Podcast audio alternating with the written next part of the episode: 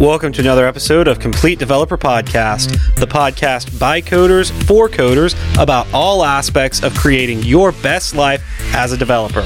I'm Will, the accomplished developer and aspiring software architect. And I'm BJ, the journeyman developer sharing my journey in development. Complete Developer Podcast is supported by listeners like you. We are now on Patreon at www.patreon.com slash complete developer podcast. Security! Security! Security! A major security vulnerability will be found in someone's web application this week. Such vulnerabilities are so pervasive, in fact, that you can count on a nearly continuous stream of them. In web applications in particular, the rapidly changing development landscape has resulted in a lot of developers who don't completely understand how application breaches occur. In this episode, we're going to go over the most common examples to help you get a better grip on the kind of things that can go wrong on the web. But before we get started, Will, what have you been fighting this week? Well, speaking of things going wrong on the web, I am in uh, web hosting purgatory. It started last Tuesday when they said, "Hey, we're you know we're moving to this new setup, right?" And I'm like, "Okay, cool. I'm getting a new. I'm getting a, panel that's been updated since um you know George Bush was president. It's kind of nice, right?" And I've been putting off a bunch of stuff because I knew this was coming. And they didn't tell me um until like one of the lines I didn't really pay a whole lot of attention to in an email that they're actually physically moving servers. So it wasn't just update your DNS and a few other little things. It's like, no, we physically copied your stuff.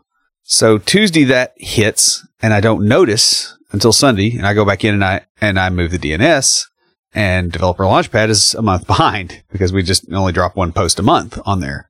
And I'm looking at it. I'm like, what, what happened? And I realized, oh, this is the copy they made before the release. And so I'm like going back, you know, digging back through anyway, it's, it's a giant mess because we had about a week of productive effort on multiple sites that was on the old location and not on the new. That's got moved. Then I was like fighting with SSL cert stuff. That's, you know, kicking and screaming, going, Oh, this is invalid. You know, it's not secure, yada, yada. And then all of a sudden now that's working and I don't know what happened. um, and so I've got like, I've got this punch list of like 30 more items I've got to do to get everything where I actually want it to be. And I'm just thinking, man, if the rest of this is like this, I'm not really feeling it. and I'm the only one, I think I'm the only one that can do this right now. Or I can set up user accounts, but that's more stuff to do. So I don't want to do that either. So man, yeah, stuff on the web. So how about you?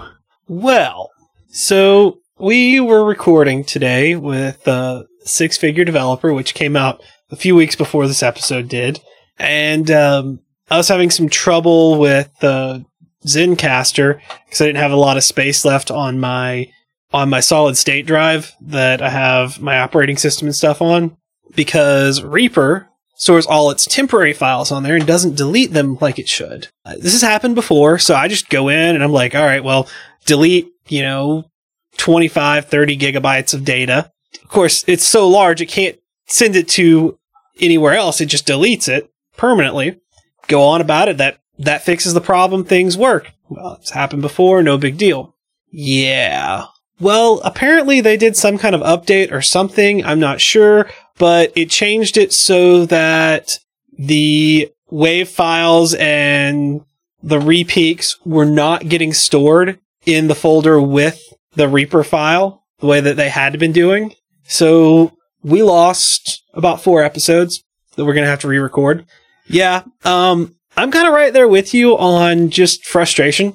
Yeah. When people move stuff and they don't like let you know, hey, this could be a potential major damaging breaking change. Mm-hmm. It's really frustrating. I've got an app on my phone that's giving me grief um, because they updated it and like the login stopped working, and so yeah, and there was there was no warning, and so I had to spend what thirty minutes, you know, cleaning yeah. that up. Uh, unexpected. It's I, you know, I don't know, man. It's it's like some tech people really don't understand that there's other people in the world.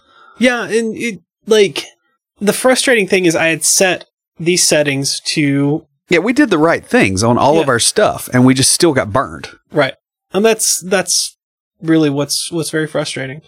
Also, I'm back on the maintenance team. I think I've said that before, but uh, we had to do a few things that required me to learn some more PL SQL and write some kind of complex stored procedures. More updating them, but still. Uh, in better news, I am going to get to take some training on PL SQL and stuff. So that's that's kind of cool. Also, we were talking before this. We're looking at ordering some new swag for our booth at conferences this season. Uh, though we're probably going to have more koozies because those tend to be pretty popular and definitely stickers. Everybody loves the stickers. And finally, in happier news, I got a new tea kettle. The whistle on my old one had stopped working, and this new one definitely works. It's nice, and it's TARDIS blue. Nice. Looks great sitting on the uh, back burner of my stove. Uh, I've been making a lot of tea since I got it. Speaking of that, I've got something tea related for IoTs. See what you did there.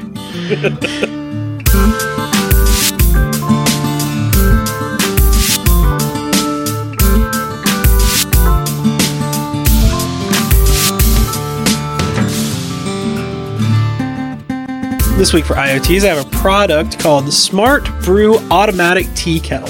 This electronic tea kettle has a 1.2 liter capacity. While not as classic as a stovetop kettle, it is fully programmable with settings for ideal temperature, brew time, and even an automatic start. You know, for the tea connoisseurs in the audience, it has two filter baskets to hold loose leaves or tea bags. It also has a pump function that lets you set the steep time and prevents leaves from just sitting in the water. It continuously pumps the water through the baskets to get the perfect steep. Finally, it has the ability to control the temperature and keep your tea warm without burning your tea leaves. I'll have a link to it in the show notes. Who's talking to us this week? Well, we got an email about the CQRS episode from Tor Nestenius. Hoping I'm getting that right. I have no idea if I am. Um, says, Hi, just listened to your episode about CQRS and you asked for pointers to complete CQRS solutions. And we have a starter kit, open source at http uh, www.cqrs.nu. And it contains a sample cafe example with full end to end implementation, including BDD testing. Check it out. P.S. Keep up the good work with the podcast. Best regards, Tor Nestenius. That's pretty cool. Yeah. Thanks, Tor. We definitely will check that out. Send us another email with your contact information because we've got a complete developer water bottle just for you. Guys, if you'd like your very own complete developer water bottle, leave us a review in iTunes or comment on the website or any of our social media. We post all our episodes to Facebook, Twitter, LinkedIn, and Google+. We're also on Path, Instagram, and Tumblr. Check us out each week on Facebook, Twitter, and YouTube Live where we talk about what's going on in the tech community and answer listener questions. You can join the conversation anytime via Slack by going to slack.completedevelopernetwork.com. Have you ever wondered what it's like to record a podcast? Well, sit in the audience as we host a panel at Music City Tech that will later, through the magic of BJ's editing, become an episode. Meet us and the Junior Developer Toolbox crew at our booth and get some cool CDP swag. Music City Tech is a three day event, May 31st through June 2nd, consisting of simultaneous conferences Music City Code, Music City Agile, and Music City Data, each focused on a particular community of technology professionals held at Vanderbilt University. Speaker selections have been finalized and sessions can be found at sessions.musiccity.tech. Tickets are on sale now and you can get those by going to completedeveloper.musiccitytech.com. Web security vulnerabilities are expensive and massively destructive. They can result in identity theft, illegal content ending up on your server, or even having your machine be used to attack other people's computers. In addition, many of the worst vulnerabilities are not entirely obvious when you're trying to write code to actually accomplish something. The Open Web Application Security Project, or OWASP, as we'll be calling it throughout the rest of the episode, is a worldwide not-for-profit organization focused on improving the security of software. OWASP issues software tools and knowledge-based documentation on application security. They put together a document containing the top 10 security vulnerabilities compiled through consensus of various security experts from around the world. The goal here is to spread awareness and help minimize these risks. We're going to discuss the OWASP top 10 vulnerabilities and talk about what sort of things occur in these scenarios, how common they are, and how to mitigate them. The outline of vulnerabilities is largely taken from the OWASP website. And we'll have a link to that in the show notes. But we did spend some time researching elsewhere. In addition, we'll talk about some of the things we've seen in the wild. This is not intended to be an exhaustive list of vulnerabilities, but it is a good starting point for understanding what's going on. Yeah, I mean the the goal here is to hit the most common ones. So the first one is injection. Yes, and injection occurs when untrusted data is sent to an interpreter. Uh, the interpreter is then tricked into executing a hostile command. This can result in data corruption or in data access without the appropriate permissions. Little Bobby Tables. Yeah, one good example of this is SQL injection. He's you know he's referring to the was it Cyanide and Happiness or was it uh, XKCD. XKCD comic um, about somebody that basically you know named their kid something that would crash a database. Yeah. Um, and that sort of thing can happen, right? When you fill in a, uh, a user form. Another example is LDAP injection, where it hits uh, lightweight directory access protocol. You know, those kind of things.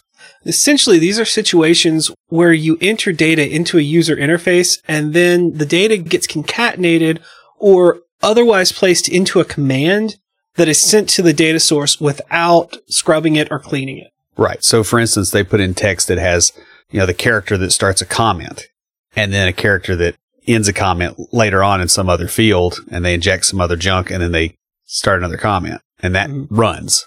Um, that's kind of, it's a little more complicated than that, but that's how SQL injection attacks Right. happen. And basically to avoid this, you should never trust unsanitized user input, especially on the open web. But I would even say in a corporate environment, don't do Mhm. this because you'd be surprised how often that ends up on the open web where somebody goes, "Oh yeah, we can just expose this," and you know it's available through the firewall, and somebody's remoted in.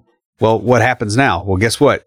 Your coworker that's working from home, their computer is now a node in your network, and it's hitting the internal stuff. So you know, don't assume that you have a firewall that's stopping everything. One thing you can do here is to parameterize Yes, if you're able to. your your SQL. Uh, this is something that um, a lot of ORMs, I know we both have had our issues with them, but it's one of the problems that they do solve. Yeah. Is they sanitize the data before they send it to. Yeah, um, and you know, so there's parameterized strings and those kind of things. Uh, the other thing is, is a lot of times you can find libraries that will do the stuff for you. So, in other words, if you're talking to LDAP, you don't write your own. You use a third-party library that cleans that stuff up. What's LDAP? Uh, lightweight directory access protocol. So it's kind of like Active Directory, but not you know Microsoft tied, among other things. Ah, Um, and so you're, you know, you're dealing with a lot of strings there because it's essentially a data source, right? If you're using a library, you're going to have function calls and you pass stuff in and the library is responsible for sanitizing Okay. versus you doing stuff at a lower level and, you know, actually talking back and forth to the data source. Next is broken authentication. This occurs when an application incorrectly implements authentication or session management procedures to compromise things like passwords, keys, or session tokens. Yeah. An example of this might be a reuse of stolen credentials. That's stuff like passwords. Um, so let's say that you're logged into a website and, or you you start to log in and I have a keylogger on your machine. I get your password. I can log in from my machine, do my thing. You obviously want to avoid this. And this is something that you learn pretty early is I, I got to mitigate that to some degree. You should build features to check for weak passwords. Obviously, Mhm. uh, limit the number of incorrect login attempts. So if somebody's, you know, just trying to bulk Brute Attack. force it. yeah, then that, that doesn't get through. Um, and you can also go a bit further with this and implement multi-factor login. Mhm. So when you try to log in, you get an SMS message with a code on your phone. So it's, it's something you know and something you have is essentially the way that works. Which you know is is very helpful, but also extremely annoying if you're a developer. Yeah. Cause when you're testing that stuff out, man, it's, you know, it's, it's horrendous. Now, as far as authentication, I've also seen a lot of stuff where people fail to authenticate or they don't think about the implications of what they're doing. Like, for instance, they've got a web app and then they write to a hidden field and they write the user ID to a hidden field and that field gets posted back to the website. The website goes, Oh yeah, I'm going to impersonate a baby duck and just believe you when you say that you're mommy. And, you know, hey, they could change that with JavaScript before they posted it. It- You would be really unpleasantly surprised at how frequently I've seen that in software applications in my career where that kind of stuff is going on. So it's not just broken like they broke in, but like they're just ignoring it altogether sometimes. Uh, the next one is sensitive data exposure. And this occurs when an application doesn't correctly protect access to sensitive information. This allows data theft and or damage to the data on the system. Um, a real good example of this uh, would be kind of what we're trying to avoid with the SSL certs. We don't really have anything that sensitive, but you know, it's just kind of good practice to start start getting that. We're trying to avoid getting docked by Google. Let's be honest, Yeah. people. well, that and people have asked for it, and we're like, yeah, we should be doing that. Yeah, we really Um, should. But the big deal here is you want to encrypt data in transit or while it's at rest in the server, especially if it's you know sensitive stuff. So, quick question um, about that. I was just thinking about it. Could it be that people are wanting to listen at work and their work won't allow them to go to sites that aren't? Well, that'll that'll still be configured at the firewall, right? With HTTPS, they can still see where the traffic's going. They just can't sniff into No, it. no. What what I'm saying is, can they keep a keep someone from going to a site that isn't HTTPS? Yes, Okay. you can do that with policy because you just close off port 80 on the firewall. All right, that makes perfect sense. I, I I I thought it was possible, and that could be why people are asking for it is because they want to listen at work. And Well, that and everything's getting away from that, right? Yeah. Google is starting to now say this is not secure. and it's not. And if you have a login, like a username and password, you get a big old warning for that now because they're not having that. So uh, the other thing you want to do is you want to encrypt data at rest. This means that when you have stuff like PHI, you know, private health information, uh, financial data, those kind of things, when they are in your database server or on the file system, they have to be encrypted when they're sitting there on the disk. Think about what happens when somebody breaks in, they have a claw hammer, they threaten the, you know, the network administrator, the network administrator says, okay, these, these drives are hot swappable. Here you go. And they leave and they fly to wherever before you catch them. What can they do with that data? Well, if it's unencrypted, they have it. If it's encrypted, they might still be able to break it, but it's, it's going to a be a lot lot harder. Yeah. So you do have to encrypt data at rest. Now, there's a few interesting things that happen with the data at rest thing. Because guess what? SQL doesn't do a good job of when things are encrypted. You can't query encrypted, right? So there's a Well, mechanism that there makes for, you know, for dealing with that. Then SQL handles that under the hood, but a lot of, a lot of systems that are dealing with like loose files and those kind of things, that can be a problem. There's also encrypted file systems, but you do have to think about performance implications and what you're trying to do with that data. A lot of times, what you're actually trying to do with the data is something that doesn't really need that data. You just collected it. You need to not have it. The perfect encryption is non-existence. Um, and you know the big thing here is you know limiting the amount of sensitive data that you store, so you're not a big target. Keep it protected, whether you're moving it or whe- whether you're storing it, whatever. Um, also think about that with backups, right? Like you don't want unencrypted data. You know, even if you think, okay, my you know inside my server room is secure, when I make a backup and I take it off site, that has to be secure too. The next one is XML external entities or XXE.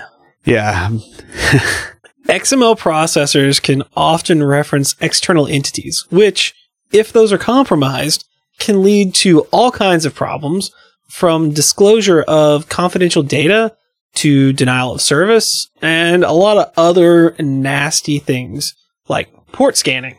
Yeah. Um, and this is one that I have not personally seen in the wild. Mostly because most of the places I've worked with XML have been so sloppy with it, they haven't had data type definitions for it anyway. and they weren't like doing, you know, they were using it as a serialization format very loosely. Um, so I guess I've been lucky on this, but, um, essentially what happens is you can, you can set up your XML file, um, with, you know, the document type datagram to, to point somewhere else for certain types of things. And when a document is processed, it'll go out and get those from external sources, even across a network. The parser allows it. Now, Do you, most you don't run into CORS issue with that? it's you have to have CORS set up properly. Okay. Um, but again, if it's a hacker and it's their server, they're going to have CORS set up so you can totally get their poisoned resources, right? well, yeah, yeah, that makes Yeah, sense. they're going to hand you that poison chalice. They're happy. um, Yeah, yeah, I got you. yeah. So what, what happens then is the contents at the compromised location come back into your document. So let's say that you're able to damage a document that's going into a system and make it point at your resources. Then you can fill in chunks of data in that document appropriate to what is around it and do things like compromise passwords, those kind of things. Cause you make the XML parser load up an object. And then when that object is processed, bad things happen and it's processing in a different security context than when the document was created. That's the big thing with all this stuff is be very careful that what happens behind a security boundary is what is allowed behind that security boundary and that if it's taking external input in any kind of way, that that's sanitized before you, you cross the boundary. To prevent this, uh, usually the way they go for this is they um, they try to disable document type definitions, and that's basically to reduce the attack surface. In other words, to say, hey, because it's a major way that you reference stuff. Honestly, look for existing libraries that are safe against these problems instead of trying to implement your own. You wouldn't believe how many people I know that have written their own XML parsers. And they're like, oh, but mine's faster. Yeah, because yours isn't doing security checks and yours isn't handling malformed, you know, weird data things like that. This is stuff you push off onto professionals. It's, it's not just a string. But, but they are professionals. Right. And if they, you know, if they get busted on this, they get to be homeless professionals. um, like don't, don't screw around with this. This isn't, you know, like the, you're, you're trusting data that you should not be trusting probably. The next one is broken access control. This occurs when an application doesn't strictly enforce constraints around what a user is allowed to do. Attackers can abuse failures in this to conduct operations for which they don't have permissions. Yeah, an example of this might be an application that allows a user to edit data belonging to another user, either by mistake or just they didn't think about that. You know, this is something it's interesting. We we've actually been talking about this where I work because we're trying to move away from we're we're wanting to implement parameterized URLs, but when we started doing it, I pointed out, hey, you know, we're using the row ID, and so someone could come in and, and increment it. And Yeah. so you still have to check them. right. So we're we're doing that, and then we we decided to go a step further and start using GUIDs instead. So that Yeah. makes it even more difficult to. I worked at a company here in town, and that's what they like. All their like their base entity class that they were using within Hibernate had a long integer ID, Mhm. and then it had what they call the entity ID, which was a GUID. Um, and it was this, it was the same principle, right? Is they're like this is what you expose on the web. You never expose the other one Right. on the web. Of course, I'm like that. It's not so much a security thing as okay, if somebody sees that big nasty GUID, they're not going to start poking there. It, it's just to be more annoying for them more than anything. Um, again, that's almost security by obscurity there, but you still have to check at the endpoint. Yeah, and and that's that's the thing. We started with checking that you know the the logged in user because you have to be logged in to get to there that the logged in user had access to that particular data. Yeah. And then we added that on top of it to just sort of it's the the check is behind the scenes and you can't see it. The GUID is really ugly and well, we called it uglifying the URL Yes. when we did that, the the people that the business people were able to see it and go, "Oh, they they felt better about it." Right, because if, let's say that you know that your user ID is 527. You know that that's probably auto incrementing, right? Somewhere. Uh-huh. So you know there's a user 526. There might be a 528. So what you can do is you can scan, right? You start at one and you just loop. So this discourages that behavior too, because even if that behavior doesn't break into the system, it still pollutes the logs if you're, if you're logging correctly. So somebody could do that while they're launching some other attack Mhm. and you're going to go, Oh, it's just this crap again Yeah, that was kind of our thought process there is like keep them from keep down the log pollution as well I hadn't thought about it in that aspect. because that's what they'll do right it's like in yeah. martial arts where you throw a hand one way and then you punch them with the other Yeah. one it's that same thing Okay, yeah, that's that's interesting. To address this, security constraints should deny by default instead of allow by default. In addition, you should log access control violations and alert your administrators of the problem. right and again that's why we were doing what we were doing right it's because the administrators were getting alerted and we don't want to we don't want to desensitize them to an alert Mm-hmm. Uh, the next one is security misconfiguration, and this occurs because of the misconfiguration of a system in you know, some way that allows a malicious user to do something that shouldn't be allowed. Um, this can range from incorrectly configured access control to overly verbose error messages that expose sensitive data.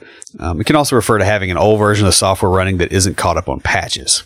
And a real good example of this might be something like the fairly recent breach of several thousand unsecured MongoDB databases that were sitting out on the open web with no password or where they have a default password. Yeah. And you know, I mean, there's WordPress sites that for a while there, I think they were they were defaulting passwords. Mm-hmm. You know, or people have like admin admin. Like that's a that's a security misconfiguration, right? It's not a vulnerability in WordPress. It's just you being dumb. Yeah, it really is. I mean, it, But the thing is, is, is there's enough moving parts that everybody's stupid at some level. Mm-hmm. well, the thing is, even if you do have good security, Yeah, you can still get hacked. It happened to us. Yeah. Ours was actually a different thing. We're going to talk about later. Yeah, but it's still like you. We had really good security, and it wasn't a default password or admin admin or anything like that. Right. Um, Oh my gosh, this reminds me of high school. Again, like I said, I got in trouble a lot because I was trying to play video games in class. I learned about default passwords because of that. And I learned that the substitute teachers logged in as guest with no password. Yep. So I would just log in as a substitute teacher on the machine and play my video games because somebody kept them on there. yeah. They were on the network. I don't know who put them on there. I, I, I have some theories on who put them on there, but you know, I, I would do that until I got caught, and then I found another one, default password. I'd Yeah. use that till I got caught. I never had access to anything sensitive or anything like that. It was just like on that specific machine in the lab. I just I would get bored in class and I would want to play video games. Well, and you think about it, like I mean, this was in you know the mid to late '90s too, right? Yeah. That environment was totally more trusting than things are now. Oh yeah, And so people did have default passwords. And I tell you something that'll burn a lot of people is the default passwords on routers. hmm Um, you know, we've gone to the beach and you get over there and it's like, okay, well, I want to get on the wireless and you got to call the front office. You can't get a hold of anybody and you look, oh, hey, it's a Linksys. right. And I've done that and gotten the password and been like, okay, here's the password. You know, that's not that unusual. Um, so like it, it's, it- it's very common to have really bad security configurations, especially by default. I went out yesterday to uh, to do some grocery shopping, I stopped at uh, a pub down the road from uh, from where you live. That's right beside the grocery store. I went in. I was sitting there, just you know, it's a quiet place. Was minding my own business. Guy sits down beside me, and starts talking to me, and I'm kind of playing on my phone. I was looking some stuff up, and think you and I were talking on Hangouts. He's like, "You come in here often?" I'm like, "Yeah, every now and then." He's like, "Yeah, you know, they've got Wi-Fi here." Like, "Oh, really?" He's like, "Yeah, I think the password is one two three four or something like that." And sure enough, so like, I asked the bartender when she comes back, I'm like, "Hey, y'all have Wi-Fi?" She's like, "Oh yeah, password is one through nine. Yeah. I'm like, "Thanks."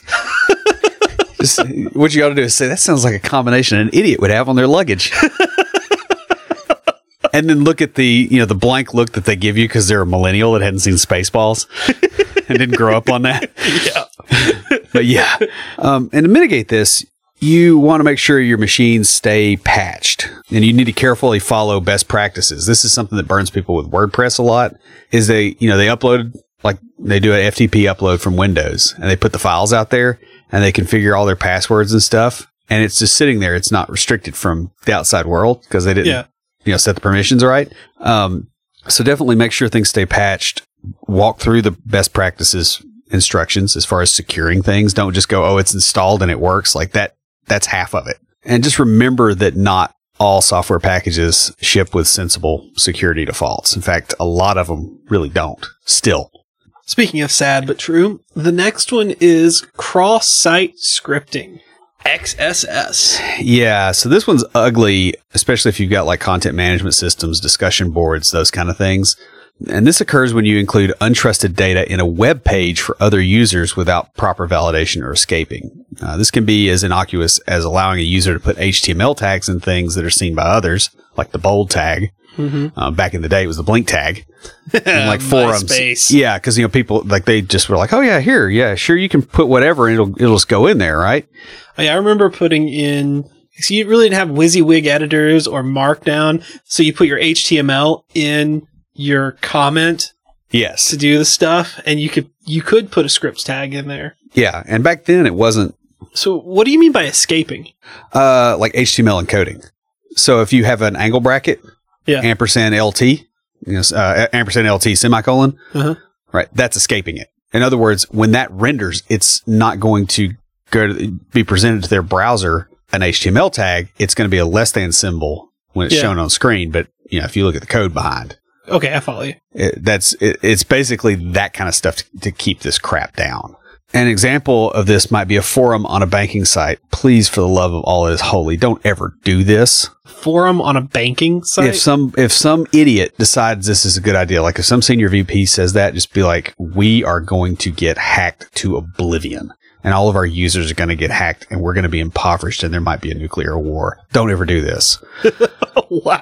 it's not quite, th- okay, there might not be a nuclear war, but everything up to that point, totally going to happen. yeah, yeah, okay. okay. Um, basically, what happens there is a hostile user makes a post in the forum.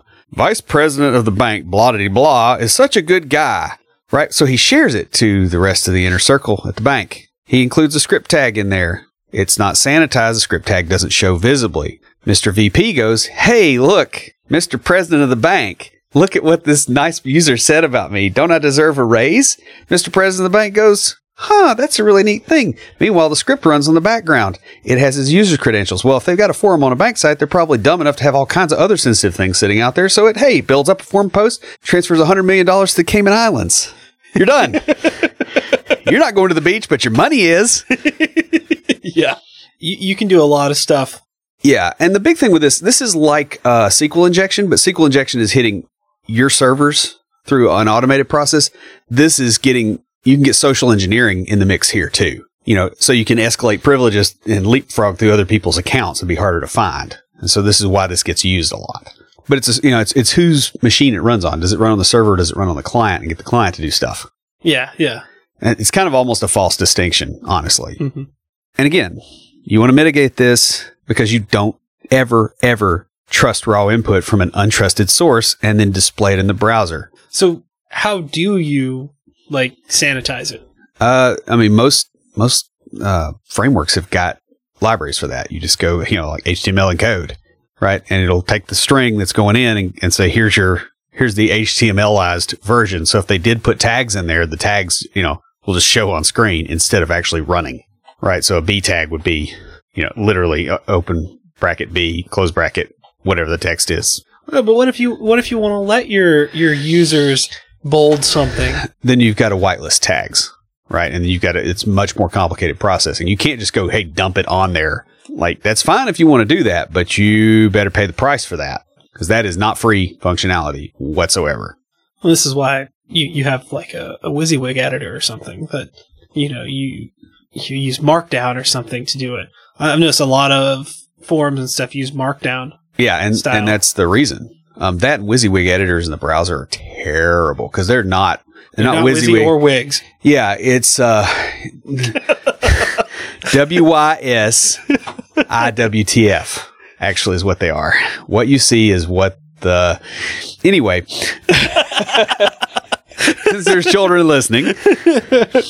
Um, so the next one is insecure deserialization. And so we'll talk about what serialization is first, because this is one that maybe people aren't familiar with. Serialization is the process of taking a structure in memory and converting it into a format that can be stored.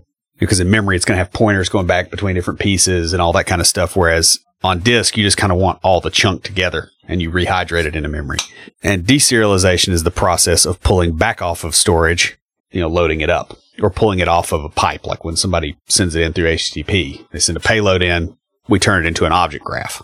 Okay. And so that's everywhere on the web because basically that's what a post, what's happening there. It's also what's happening when a, when a query string is read and read into some structure. So this is a lot like the XXE vulnerability listed above. This vulnerability type abuses the way data is handled when deserialized by tampering with the data. This is why you don't write your own XML parser. This is also why you don't write your own JSON parser.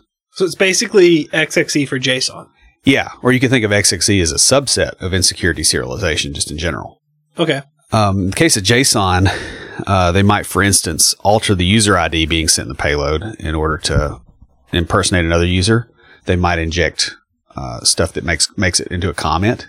So it's sort of like SQL injection type stuff Why would you be sending your because people are dumb. ID in your JSON? That should be handled in like a token or a cookie or something. Yeah. Well, I mean, I, I've seen it where they'll they'll send it in the JSON, and they'll also put it. You'll also have the the token, and then they'll compare the two, and then kick them out Now, now that and block them when they do that. Right. that I've done, yes. Um, but yeah, it's it's a really dumb practice. But you can do stuff to to tamper with a data structure, and depending on how it's being read, like you're probably pretty safe in a managed language. But let's say that you wrote, and again, this is very very spearfishy type attack.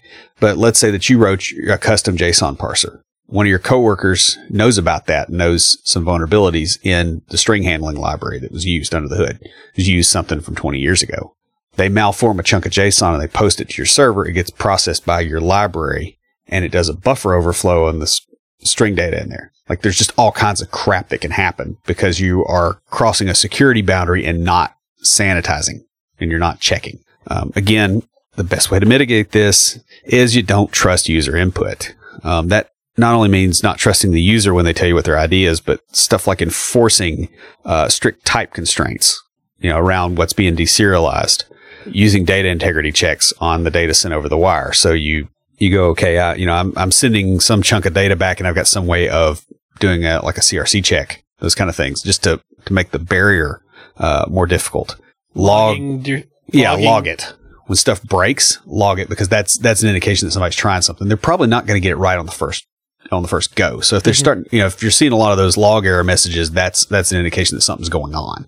Also, if you're running deserialization operations, consider doing it in an environment that's got uh, lower privileges. So, for instance, you do the deserialization on the web. You know, when it comes in, you deserialize it. You make your little object right that's clean. Then you serialize that and pass it over another pipe. Because there is anything funky in there, it's unlikely to make that jump, especially if you've done all the other checks and all the other cleanup. Right. Okay, I follow you there. Yeah, and so I do this a lot. Like I'll um, I'll have a JSON payload and I deserialize it into one object type, and then I use some library to actually move it over to the other type that's actually being used under the hood. So I just have an intermediate type that just makes it that much harder for crap to jump.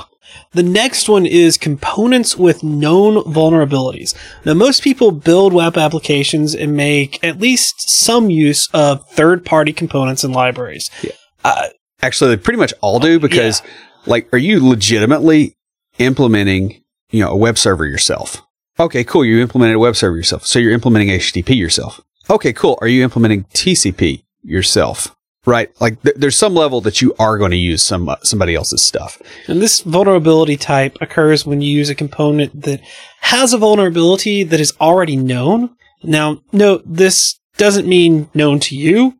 It could also mean known to hostile forces, hostile governments somewhere, things like that. I mean, we've been seeing a lot of things coming out. Yeah, Uh, we got hit with one. Yeah. um, a while back. Uh, this is a big this is a big issue in the WordPress community right now. Um, a lot of WordPress plugins have known and serious vulnerabilities in them, and if you don't patch, people detect that you're using it. They hack your site through that. Mhm. That's a you didn't build that component. You just plugged it in.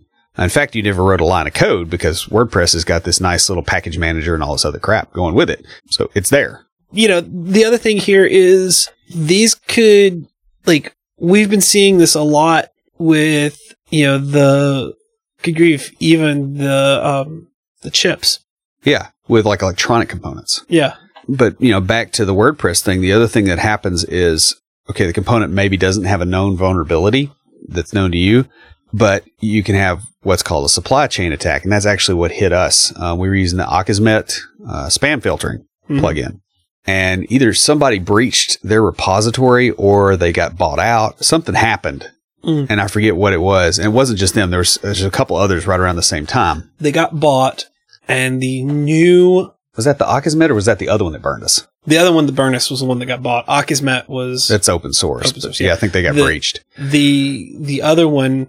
The company got bought, and it well, I say They bought the assets. they bought the, company. assets from the individual who had developed them. And then they put a vulnerability in there and then shipped it out through the package manager. And of course, in WordPress, it's like, hey, there's zero day vulnerabilities out there in plugins. So when you get an update, you freaking apply it.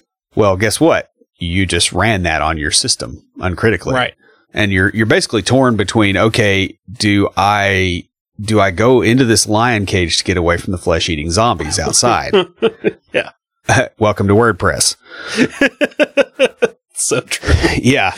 So I mean, these are these are just really nasty attacks. Now, um, the use of package managers, you know, like that's common, right? We use. NuGet, we use um, you know, we use npm, we use uh, you know, whatever. And I think that's something that's that's maybe not been addressed as well as it should be.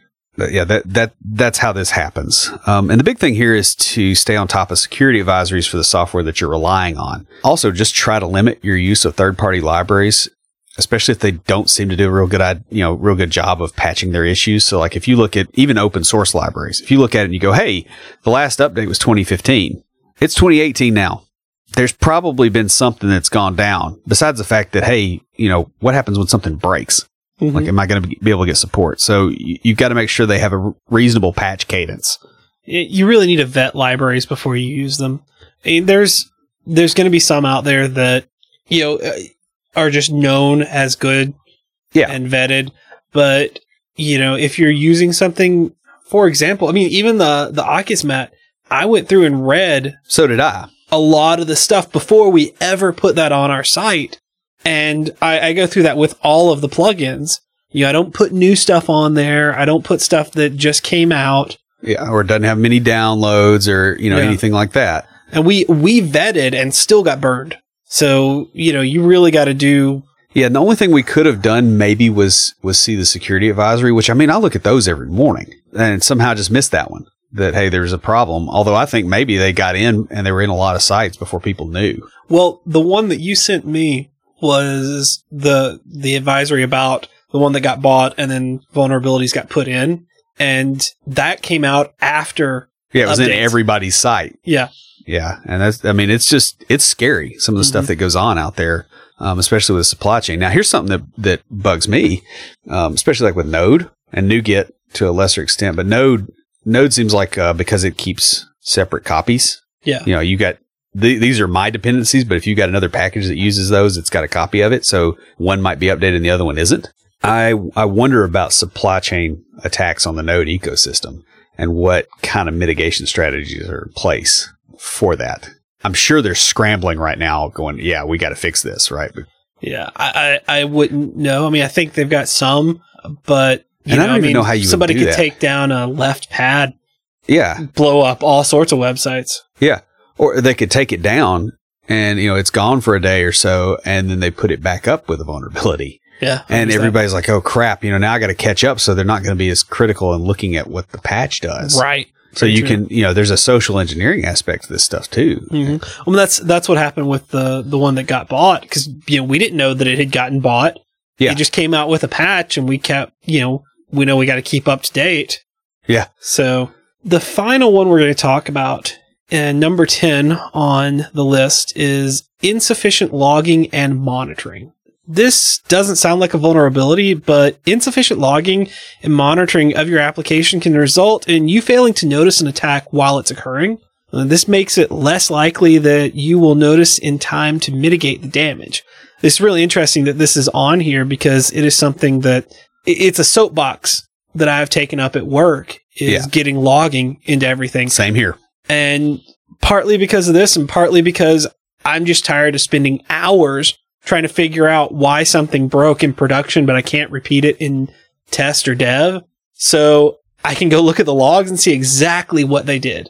Yeah, and you can watch all the steps all the way through. Mm-hmm. Plus, you can you can test things faster Right. because you're not having to attach a debugger and deal with all the Mm-hmm. all the stuff that's going on. Um, yeah, the main thing with a log is it's like catching the burglar at the front door instead of when they're on their way out of the safe. Right? Like it's you know it's it's just general uh, situational awareness. hmm Yeah, so logging has led me into the application monitoring side of things. And uh, I had a meeting about a week or two ago with our executive director and our software architect talking about how we could implement monitoring for our applications and keep up with app health and see when these kind of things were happening, not just when something goes wrong, but, you know, hey, is someone using the system inappropriately or how is it being used and things like that. It's, it's kind of funny that like the wanting to avoid pain in debugging led me to logging, which led me to application monitoring, which led me to better security for our all of our applications. Yeah, I, I don't know if you've ever looked through like a production web server log. Well, it's probably not as bad now as it used to be because back in the day they they expected SQL injection vulnerabilities and stuff like that Mm-hmm. everywhere, and so you'd see all these post requests that had attempted SQL injection happening. Mm-hmm. I mean, like it was all over the place. And you would look in your web server logs and there's all these, you know, massive attacks going on and you have no idea. You know, if you're not looking at the logs, you don't know. And, and so you really, you really do want to have things set up where you're aware. The other thing is, is if, let's say that one of your apps gets hacked and that app touches some other sensitive resource, like it's, I don't know, maybe it sends emails. Part of it, you know, sends a, you know, special email, but you can customize pieces of that email. Well, they could do a twofer and basically push bad emails out and they could spam people using your MailChimp account. So your deliverability goes in the toilet. A bunch of people on your list get spammed and you don't really see that until you see the spike in connections to MailChimp go, what's going on there? Right. So it's, it's notification of a breach and notification of attempted breaches. Another example might be something like the login system being under attack. You know, if somebody's constantly trying, I mean, we have that on our website, right? There's certain usernames that if you try them, your IP address gets blocked. I've got that set up. Um, there's a few other things that you can do that will really cause you a bad hair day as well. Um, we'll leave those alone so people don't go trying them. but you want to record incorrect authentication attempts, lock accounts out, you know, warn people, that kind of stuff. You just you just want to be aware of what's going on. Um, and the big thing is to treat logging as a first class citizen in your development environment. It's one of your deliverables. That's like going, oh, yeah, we build the code, but we don't really install it or configure it or do any logging or However, with that, you don't want logging to take down your application. Yes, and this is one that I've seen that's been very interesting. Is like people will uh, just completely crap flood the logs. Like that's not that's not good logging. I've seen apps that are services that do you know they do a loop right. They- They'll hit the database and they go, okay, are there any new things for me to do? Which the whole polling model is not ideal anyway, but it's all over the place. Okay, there's not any. Let me write an entry to the log. Loop again. Got any new stuff?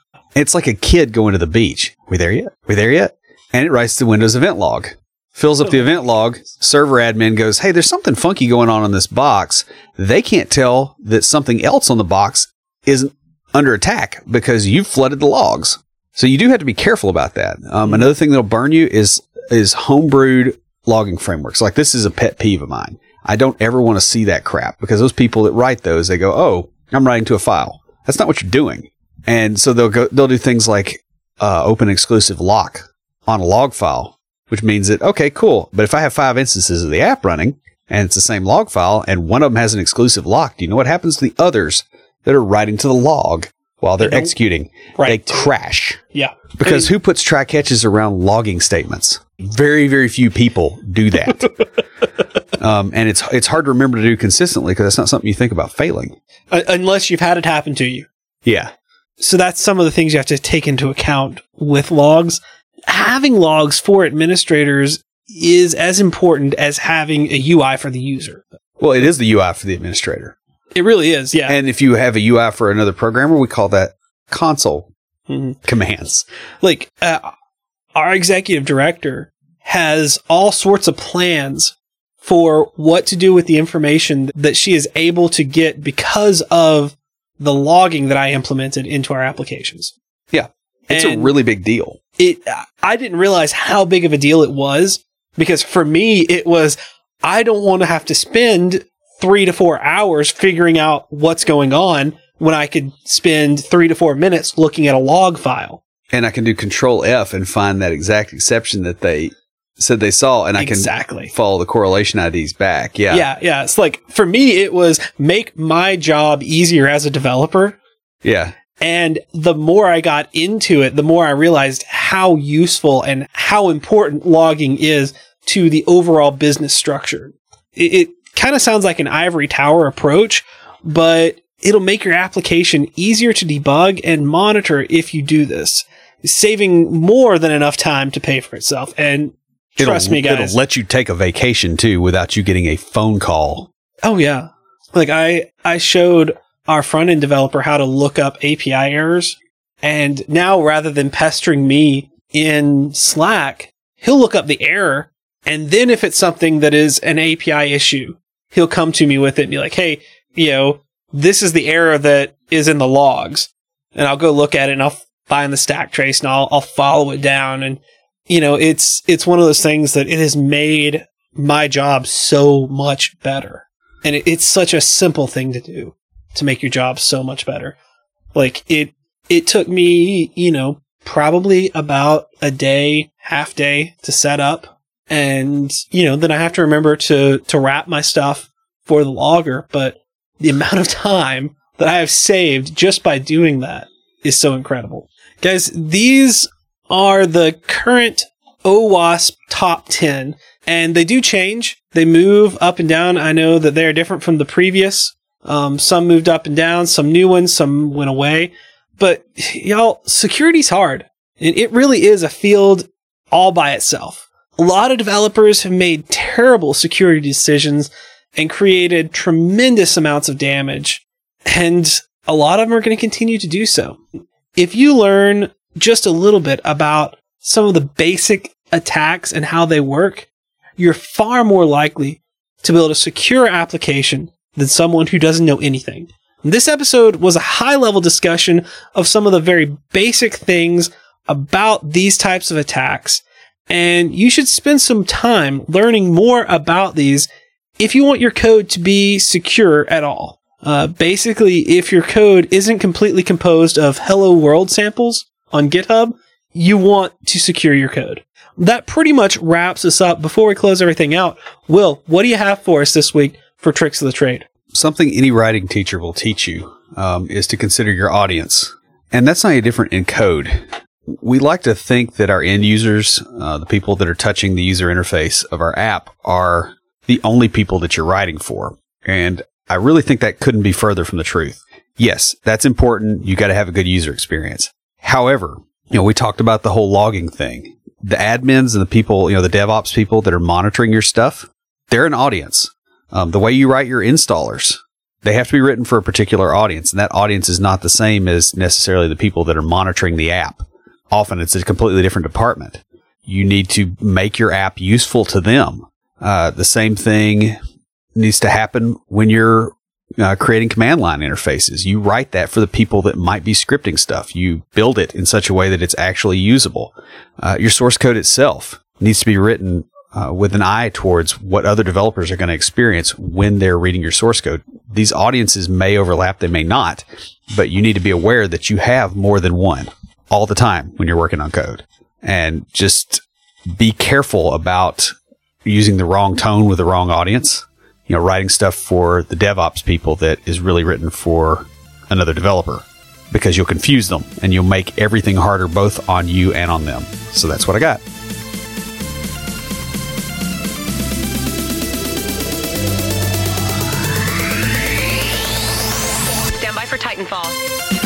If you have a question or comment, please email us at neckbeards at completedeveloperpodcast.com. Our theme music is an excerpt from Stand By for Titanfall by Pure Bells, available on SoundCloud and licensed through Creative Commons. The intro music for IoTs is Hillbilly Hip Hop by Jason Belcher. For references, show notes, and to sign up for weekly emails with extra tips and insights, be sure to check out the website at CompleteDeveloperPodcast.com. You can also follow us on Twitter at CompleteDevPod and like our page on Facebook to keep up with news about the show. Catch us each week as we broadcast live, talking about what's going on in the tech world and answering listener questions. Learn more about all of our shows and groups by going to CompleteDeveloperNetwork.com, where you'll find links to Junior Developer Toolbox, Developer Launchpad, and our other communities. Thanks for listening. See you next time.